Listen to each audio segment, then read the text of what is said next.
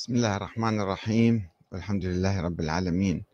والصلاة والسلام على محمد وآله الطيبين. ثم السلام عليكم أيها الأخوة الكرام ورحمة الله وبركاته. ومرحبا بكم في برنامج أنت تسأل وأحمد الكاتب يجيب. آه، السؤال المقدم من الأخ شورش أنور من كردستان. يقول هل قال الإمام الصادق الأكراد حي من أحياء الجن؟ كشف الله تعالى عنهم الغطاء فلا تخالطوهم. ما مدى صحة هذا الحديث؟ وهل يؤمن الشيعة بذلك؟ آه، يقول في رسالته أقرأ رسالة أولا وأجيب عليها. يقول أستاذ الفاضل أحمد الكاتب السلام عليكم ورحمة الله وبركاته. تشرفت جدا بالتعرف معك وباللقاء الصحفي العالم الإسلامي. محتاج لأمثالك خاصة السنة والشيعة. أنا كسني معجب جدا بموضوعيتك ومنهجيتك. شكرا يا أخ. حسن ظنك هذا. ويقول هل الروايات والآثار المنسوبة إلى أئمة الشيعة الاثنى عشرية؟ وتحديدا الإمام علي بن أبي طالب والإمام السادس جعفر الصادق والإمام الثاني عشر. وهي تحض على مقاطعة الكرد وعدم إقامة علاقات المصاهرة والتجارة معهم. باعتبارهم قوما من الجن كشف الله عنهم الغطاء. هذه الأحاديث صحيحة؟ وهذه الروايات والأحاديث جاءت في أمهات الكتب الشيعية ككتاب الكافي لثقة الإسلام محمد بن يعقوب الكليني المتوفي سنة 329 هجرية الذي يعد أصح كتاب للأحاديث عند الشيعة الاثنى عشرية. روى الكليني في كتاب الكافي الجزء الخامس صفحة 158 عن أبي الربيع الشامي. قال سألت أبا عبد الله جعفر الصادق عليه السلام فقلت إن عندنا قوما من الأكراد وإنهم لا يزالون يجيئون بالبيع فنخالطهم ونبايعهم.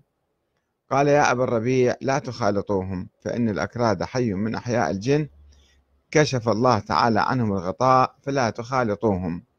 وفي رواية ثانية الكليني في كتابه الكافي أيضا أنه كتب إليه يسأله عن الأكراد فكتب إليه لا تنبهوهم إلا بحد السيف. وضح لنا المسألة بارك الله فيك.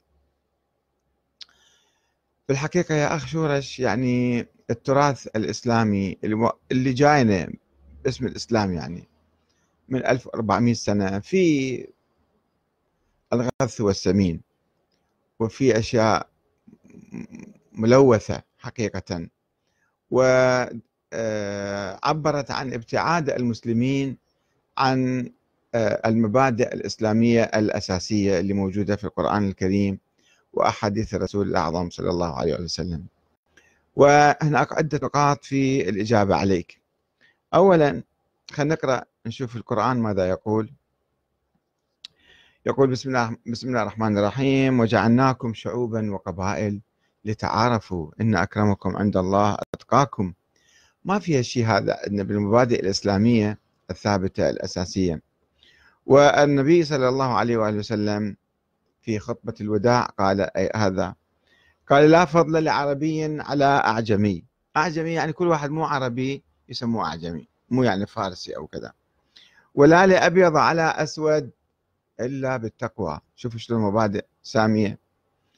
أو أيضا النبي قال لينتهن لينتهين عفوا. لينتهين آه، آه، أقوام يفتخرون بآبائهم الذين ماتوا. أنا أبائي كذا أبائي كذا عنصرنا كذا قوميتنا كذا. أو ليكونن أهون على الله من الجعل يدهده الخراء بأنفه. جعل هذا الخنفساء يعني. يعني شنو اباكم؟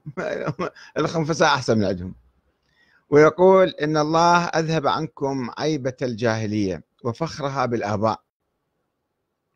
إنما هو مؤمن تقي أو فاجر شقي. الناس كلهم بنو آدم وآدم من تراب. شوفوا شلون مبادئ حلوة. ولكن في التراث السني والشيعي في أحاديث كثيرة عن تفضيل الأماكن البلدان والقوميات ومهاجمة القوميات الأخرى. الصراعات اللي كانت موجودة إجوا ناس آه، ألفوها وغطوها بأحاديث سواء قاموا ينسبوها إلى فلان عالم أو فلان عالم. ومع الأسف تسربت إلى التراث الإسلامي هذه الأحاديث والبعض صدقها الناس الأخباريين من السنة والشيعة. الذين لا لا يعرضون الأحاديث على القرآن وعلى العقل يصدقون بكل حديث مثلا هذا سند ماله صحيح إذا فهذا الحديث يعني آه، صحيح ويؤمن به ويطبقه ويعمل به مثلا.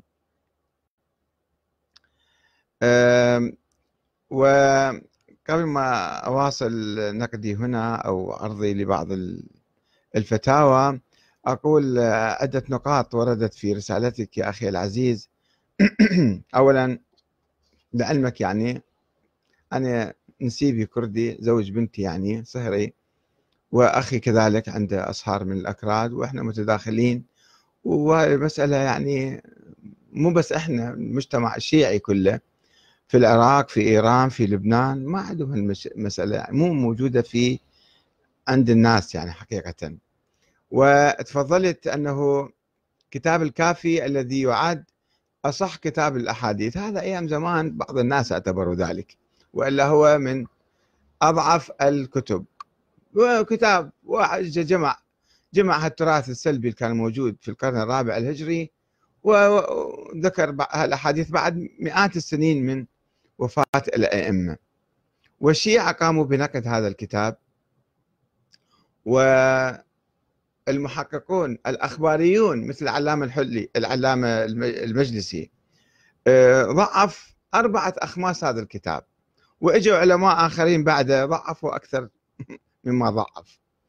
ولم يبقى منه إلا شيء قليل جدا وأيضا هذا عرضة للنقد. يعني أي حديث يجي نعرضه على القرآن وهذا منهج أهل البيت. كانوا يقولون اعرضوا أحاديثنا لتصلكم على القرآن. فما وافق القرآن أخذوا به وما خالفه أضربوا به عرض الجدار. أصلا ما يحتاج نتوقف أو نسأل عن الأحاديث. التراث. أما أنه بعض يقول الكافي كافي لشاعتي لا فت كلام واحد قاله. وكتبوه حتى يمشون هذا الكتاب ولا هذا لا حديث ولا آية قرآنية ولا شيء. وكتاب مملوء بالخرافات والأساطير حقيقة. آه، فأرجو أن لا تهتم بهكذا. روايات لأن الشيعة لا يهتمون فيها ولا يأخذون بها. إلا بعض الأخباريين. بعض بعض الأخباريين وليس كلهم أيضا. وبعض الناس اللي يدعون الاجتهاد والمرجعية قد يكون هو إنسان أخباري جدا وما يعرف شنو ألفباء الاجتهاد. فش ما شاف قدامه من أحاديث يجي يدخلها في فتاوى ويقوم يفتي على ضوءها. هاي مشكلتنا أيضا.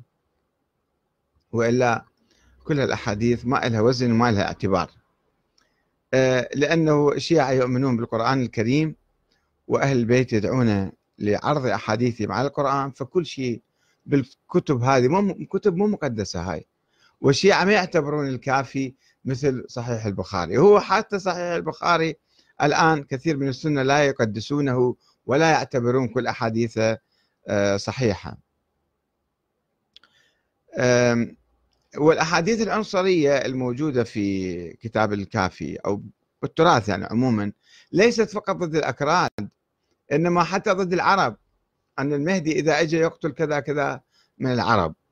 أو أحاديث أخرى نفس الشيء المقاطعة والشك والارتياب والاحتقار يعني ضد الفرس أهل الري وضد الزنج وضد أهل السند والهند والقوميات والأتراك يعني أحاديث دائما كل واحد ناس عنصريين بالتاريخ كانوا موجودين فيألفون أحاديث وينسبوها إلى أئمة كبار حتى يمشون أحاديثهم.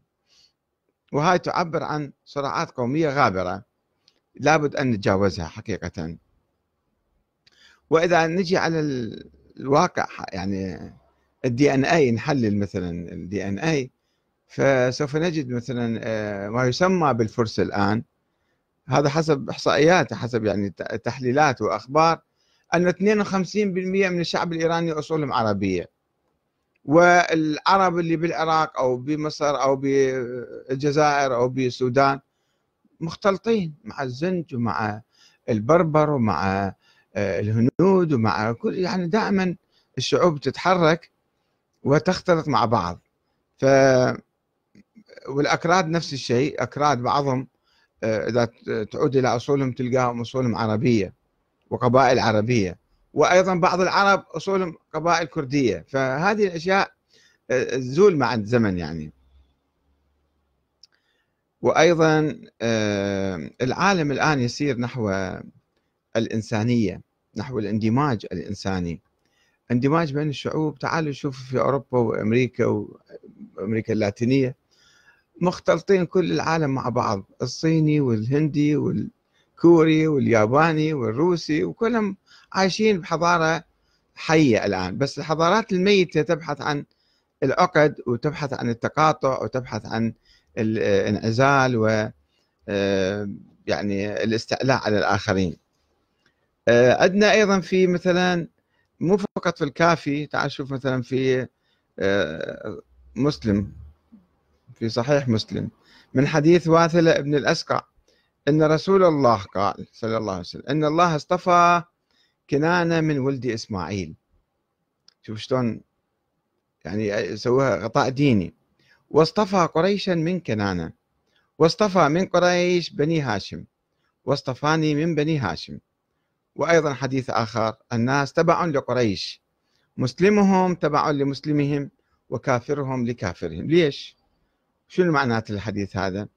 والناس معادن خيارهم في الجاهلية خيارهم في الإسلام إذا فقهوا.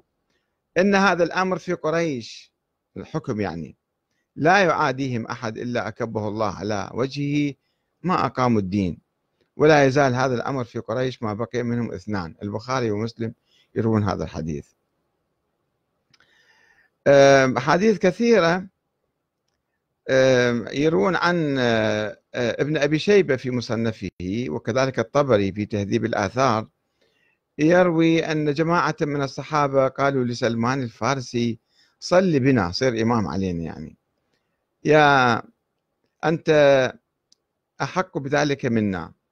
فقال لا أنتم بني إسماعيل الأئمة أنتم الأئمة إمام عندكم ونحن الوزراء وصححه الألباني في الإرواء. وروي عن سلمان قوله إثنتان فضلتمونا بها يا معشر العرب لا ننكح نساءكم ولا نأمكم. يعني هم يزوجون من نساء الفرس بس الفرس ما يجوز يزوجون من نساء العرب. هذا عنصرية.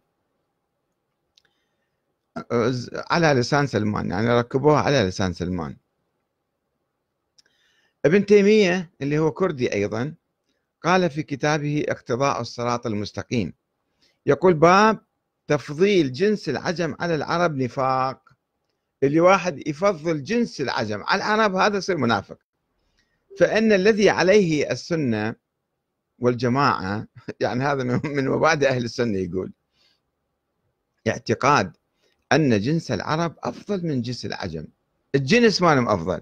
شوفوا شلون عنصرية. وشلون مصدق بيها هو الأخ. ابن تيمية.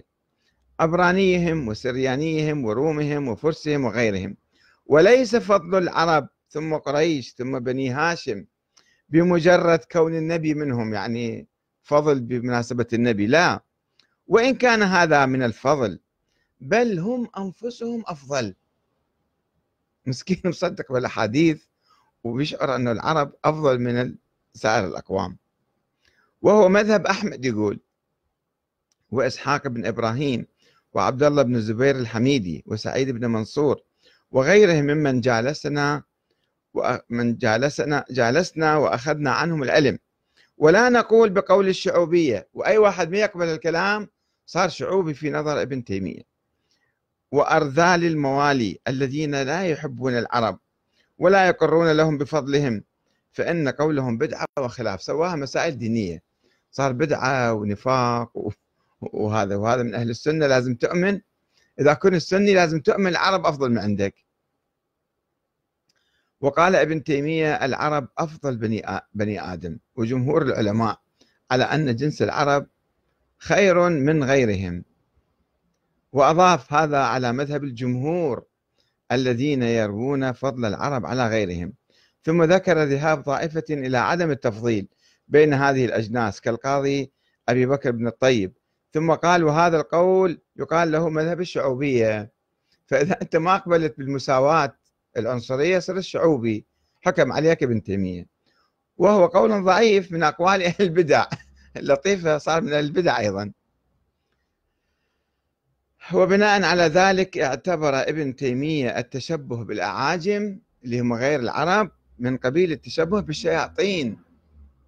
مع فارق بسيط هو أن الشيطان مذموم لذاته بخلاف الأعجمي. مو وتسامح قليلا في فتواه إذا اعتبر التشبه بالأعاجم خير من التشبه بالكلاب والحمير والخنازير والأجناس الأخرى التي اعتبرها ناقصة. يعني بالحقيقة يعني هذا مثل السادية أن واحد هسه واحد عربي يقول يا بالعرب ترى أفضل من غيرهم.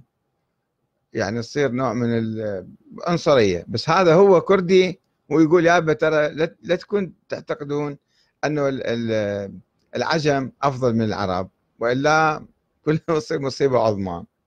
هذا بحثت طبعا في كتابي من عوامل تفرق المسلمين العنصرية والشعوبية.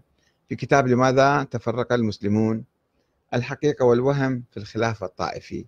خلاف الطائفي وفوقها خلاف عنصري. يعني غطوا هذا الخلاف أحيانا يصير خلاف مركب ومعقد. مو فقط خلاف طائفي خلاف آه، عنصري أيضا يصير. فبالحقيقة إحنا ما نتوقف عند الأحاديث أحاديث سخيفة هذا جدا. معارضة للقرآن معارضة للعلم معارضة للعقل معارضة للتوجه العام للإنسانية. يجب أن نتوحد واللغات كلها القوميات الآن لو تبحث في جذورها ما تجد يعني قومية صافية. لا العربية ولا الكردية ولا الفارسية. ولا قوميات يعني في نسب أعلى وأقل. ولكن يعني لازم إحنا نتعالى على هذه الأساطير القومية. وننظر إلى الإمام علي يقول آه، الناس صنفان إما أخ لك في الدين أو نظير لك في الخلق. فشلون يجي الإمام علي يقول يا الأكراد كذا وكذا وكذا؟ مو معقولة. فأكو أحاديث ثابتة ومتواترة وصحيحة وأحاديث أصلا الفطرة ترفضها. ما يحتاج نفكر فيها كثير أو نسأل عنها أو شكل عقده ان تجاه الآخرين. لا سمح الله.